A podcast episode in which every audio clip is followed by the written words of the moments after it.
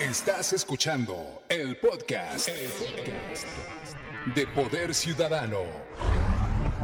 ¿Quieres ponerte en contacto con Juan Carlos Flores Aquino? Búscalo en Facebook, página oficial Juan Carlos Flores, arroba floresaquino punto Juan Carlos. Ubícalo inmediatamente con la imagen del puño levantado. También en Twitter, arroba floresaquino. Cuando asumió Andrés Manuel López Obrador la presidencia de la República después de una larga lucha que dio durante años, se habló y se está llevando a cabo un cambio de régimen, que eso muchas veces se lo hemos explicado aquí al auditorio, en qué consiste un cambio de régimen, porque pues son intereses que prevalecieron durante muchas décadas en nuestro país y que generaron una corrupción enorme y ahí encuentro una terrible eh, contradicción, porque por ahí hay un grupo de eh, mexicanos contra la corrupción, pero que lo que estamos viendo muchas veces es un trabajo que se ha cuestionado. ¿Qué nos puede decir sobre esta organización Mexicanos contra la Corrupción, maestro? Mira, yo, yo creo que estamos en una situación verdaderamente paradójica porque eh, estamos ante un momento en el que un grupo dice luchar contra la corrupción y la impunidad para porque busca que regrese justamente un régimen de corrupción y de impunidad. Digo, e, e, es, es clarísimo. Eh, es curioso, quien promueve el grupo Mexicanos contra la Corrupción, quien lo fundó, es un señor que se llama Claudio X González. Claudio X González, entre otras cosas, este, se presenta como un hombre, como un empresario limpio que lucha contra la corrupción, contra la impunidad, pero oculta varias cosas. Es decir, él no habla, por ejemplo, de que él y su padre estuvieron metidos, él, es eh, Claudio González Guajardo y su padre es Claudio González Laporte, y los dos estuvieron metidos claramente en el asunto del Fobaproa a través de una cosa que se llama Grupo Mexicano de Desarrollo y Sincro, dos corporativos de la familia Ballesteros. Y este otro otra empresa beneficiada por el eh, por el FOBAPRO fue el Grupo Fernández, en el que participaba el propio Claudio X González Guajardo. No dicen nada estos señores que se dicen los mexicanos contra la corrupción y la impunidad, que eh, recibieron 2.360 contratos de, adjudicación directa durante el gobierno de Peña Nieto. Es decir, eh, eh, Peña Nieto le dio 2.360 contratos de adjudicación directa a Claudio X González Laporte, el padre de González Guajardo. Y hay que recordar una cosa que es importante. En fechas recientes, la directora del CONACIT, Elena Álvarez Bulla, documentó que la empresa Kimberly Clark, propiedad de la familia X González, recibió recursos millonarios de los fideicomisos que debían ser destinados a la ciencia. Entre otras cosas, Kimberly Clark recibió 9 millones de pesos por nuevas tecnologías de laminación en innovador papel higiénico húmedo y desechable. Estás hablando de una cosa muy clara, ¿no? Entonces, eh, además, ojo, acaba eh, de documentar Álvaro Delgado que Mexicano contra la Mexicanos contra la Corrupción y la Impunidad estaba financiado por una serie de empresas y que este financiamiento ha sido muy opaco. Es decir, no además estamos hablando de empresas que también están vinculadas a casos de corrupción, de evasión de impuestos, etcétera, etcétera, etcétera, ¿no? Entonces, eh, híjole, a mí me sorprende que este mismo grupo que se dice Mexicanos contra la Corrupción y la Impunidad es el que impulsa este, esta organización que se llama Sí por México y que este, eh, ha convocado a, hacer un bloque eh, único a tres partidos que son el eh, digamos la vanguardia de la corrupción y la impunidad de nuestro país, que son el PAN, el PRI y el PRD. ¿No? Entonces, eh, hace unos días se juntaron y firmaron estos grupos una agenda ciudadana que es en realidad un listado de buenas intenciones. Eh, buscan prometen democracia, seguridad, combate a la corrupción, economía inclusiva, combate a la pobreza, salud, combate a la violencia contra las mujeres y un medio ambiente sano y sustentable. si revisamos cada uno de estos puntos, nos vamos a dar cuenta, primero, que tanto el, eh, el PAN como el PRI estuvieron gobernando en estos últimos años y que hicieron todo lo contrario que prometen. Es decir, perdóname, pero eh, el PAN y el PRI no pueden prometer democracia plena puesto que el PRI es el partido del fraude electoral, es el partido de los mapaches, es el partido que le robó la presidencia a Cuauhtémoc Cárdenas en 1988, que hizo el, el, eh, que, que, compró la presidencia en 2012. El PAN es el partido que hizo fraude en el 2006 para imponer a Felipe Calderón, ¿no? Es decir, no pueden ellos decirnos que ellos nos van a dar democracia. ¿Cómo nos van a decir que nos van a dar seguridad los partidos que pusieron al frente de la Seguridad Nacional a Genaro García Luna y, al general Cienfuegos, que hoy están acusados de fuertes vínculos contra con el narcotráfico en Estados Unidos. Y son los partidos que establecieron el narcoestado, el narcogobierno, pues, en todo caso. Eh, ¿Cómo nos van a decir que ellos van a, eh, que ellos son los que van a combatir la corrupción si ellos son los que están, los que defendieron a, este a, Javier y César Duarte, a los hermanos Viviesca, a, Kiko Vega, a la gente que hizo la estafa maestra, a la gente que hizo la estafa de Odebrecht, a Raimundo Collins. Digo, ¿cómo nos van a ofrecer estos señores este combate a la corrupción? Oiga, maestro, y parece una reedición de, de aquel pacto por México, ¿no? Que precisamente fue también ahí, yo lo veo como una complicidad PRI-PAN-PRD y que precisamente generó la ruptura al interior del PRD cuando eh, se, se eh, hace este movimiento Regeneración Nacional encabezado por Andrés Manuel López Obrador y que así quedó el PRD, ¿no? Que ya prácticamente desapareció y ahora, bueno, de Ciudadanos no les debemos nada, o sea, cada partido está viendo su interés y qué casualidad que es a un año de, en año electoral en el que ya estamos, ¿no?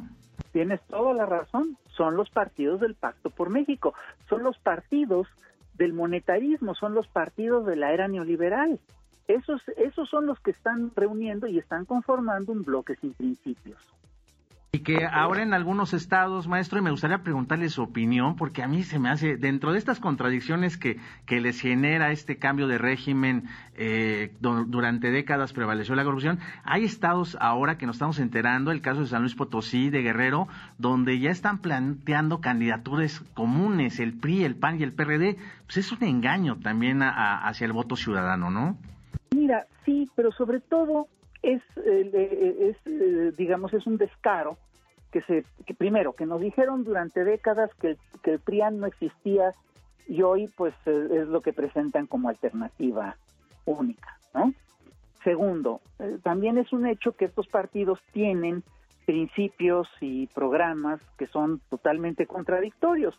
El PAN es un partido de derecha y es un partido conservador y el PRD se presume ser un partido de izquierdas. Entonces, ¿qué frente van a hacer? Yo recuerdo que en la década de los 50 Nicanor Parro, un poeta chileno, escribió una serie de poemas pequeños, no creo que fue en la década de los 60, pero uno de ellos decía, la, izquierda y la derecha unida jamás serán vencidas, Esto es lo que están planteando aquí estos señores, ¿no?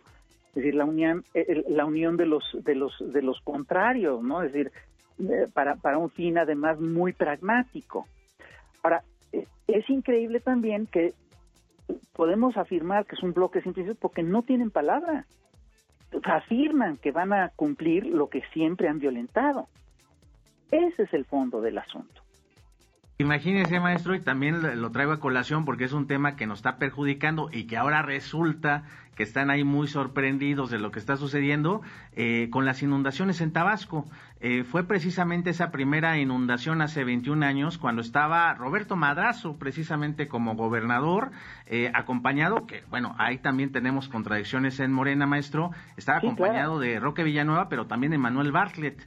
Y después esa inundación con el químico Granier en el 2007, cuando eh, precisamente estaba Felipe Calderón y Juan Camilo Muriño, y en ambos casos, maestro, hace 21 años, en el 99 y en el 2007, se prometieron obras de infraestructura que evitarían eh, eh, las inundaciones que existen desde hace, desde toda la vida en Tabasco, sobre todo en centro, en Villahermosa, y que nunca vimos ese dinero, o sea que desapareció o, no sé si desapareció o más bien estuvo eh, para otras necesidades, pero no, bueno, no sé si necesidades, estuvo para otros fines y eh, abandonaron completamente al Estado y ahora reclaman que no hay un Fonden cuando precisamente nunca supimos qué sucedía con el Fonden porque la lana es un hecho que nunca le llegaba a los damnificados, maestro.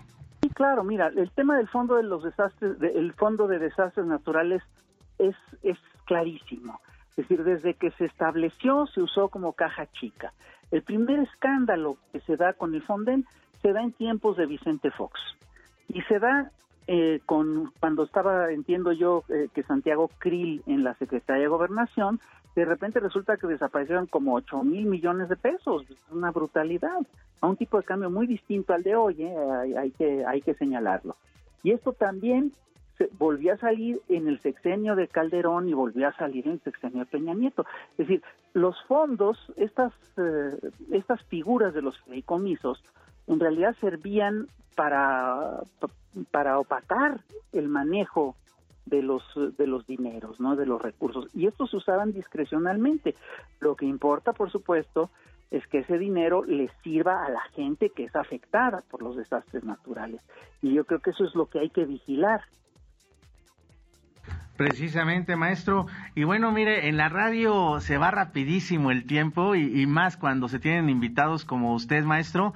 Pero me gustaría eh, reiterarle una invitación para que, pues, eh, en la medida de las posibilidades de su agenda, maestro, pues nos acompañe en Poder Ciudadano, porque me parece que, que el auditorio ya están llegando las llamadas, está muy interesado en saber qué es lo que está eh, pues precisamente pasando en el país, porque también hemos visto una campaña, y eso hay que decirlo, eh, que es de desprestigio, sobre todo en redes sociales, hacia el presidente Andrés Manuel López Obrador y sus aliados. Y, creo que es necesario eh, que haya también un equilibrio en darle voz a quienes eh, coinciden con el movimiento, y usted lo ha dicho abiertamente, es pues apoya la causa del presidente Andrés Manuel López Obrador, y creo que también por eso es importante que exista su voz en los medios de comunicación, maestro pues le agradezco mucho el espacio.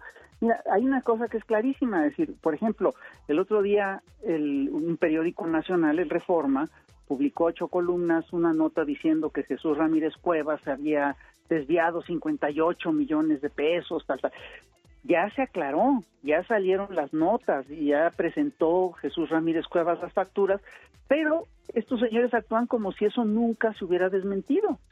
Entonces es increíble porque mientras se documenta que en el, en el Congreso mexicano circularon 15 maletas llenas de dólares, ¿no? llenas de dinero para aprobar la reforma energética, lo cual es un súper escándalo, mientras se documenta que este eh, Emilio Cebadúa eh, que está con la cosa de la estafa maestra, desvió dinero de manera efectiva para varios lugares, etcétera, que su familia gastó 142 millones de pesos en casinos y en tarjetas de créditos, resulta que se centran en una nota que es falsa. Y todo esto, por supuesto, tiene la intención de decir o de construir el, el discurso de que todos son iguales. Esta idea de que todos son iguales solo le sirve a los más corruptos. Pero además, no es cierto yo estoy convencido de que este tenemos en el país a mucha gente honesta. Yo creo que la gente honesta es la mayoría y lo que y los que justamente han medrado con la corrupción son un puñado de gentes sumamente inescrupulosos y que ahorita como parte de su ejercicio de inescrupulosidad están tratando de este, ensuciar este, a gente que es honesta. Así así funcionan estas cosas. Gracias, maestro. Le mandamos un abrazo. Es Rafael Barajas, el Fisgón Monero en Poder Ciudadano. Poder Ciudadano. ¿Te gustan las redes sociales? Búscanos. Facebook, Poder Ciudadano 760. Twitter, arroba Poder Ciudad 760. Respondemos todos tus mensajes. Esto fue el podcast. El podcast de Poder Ciudadano.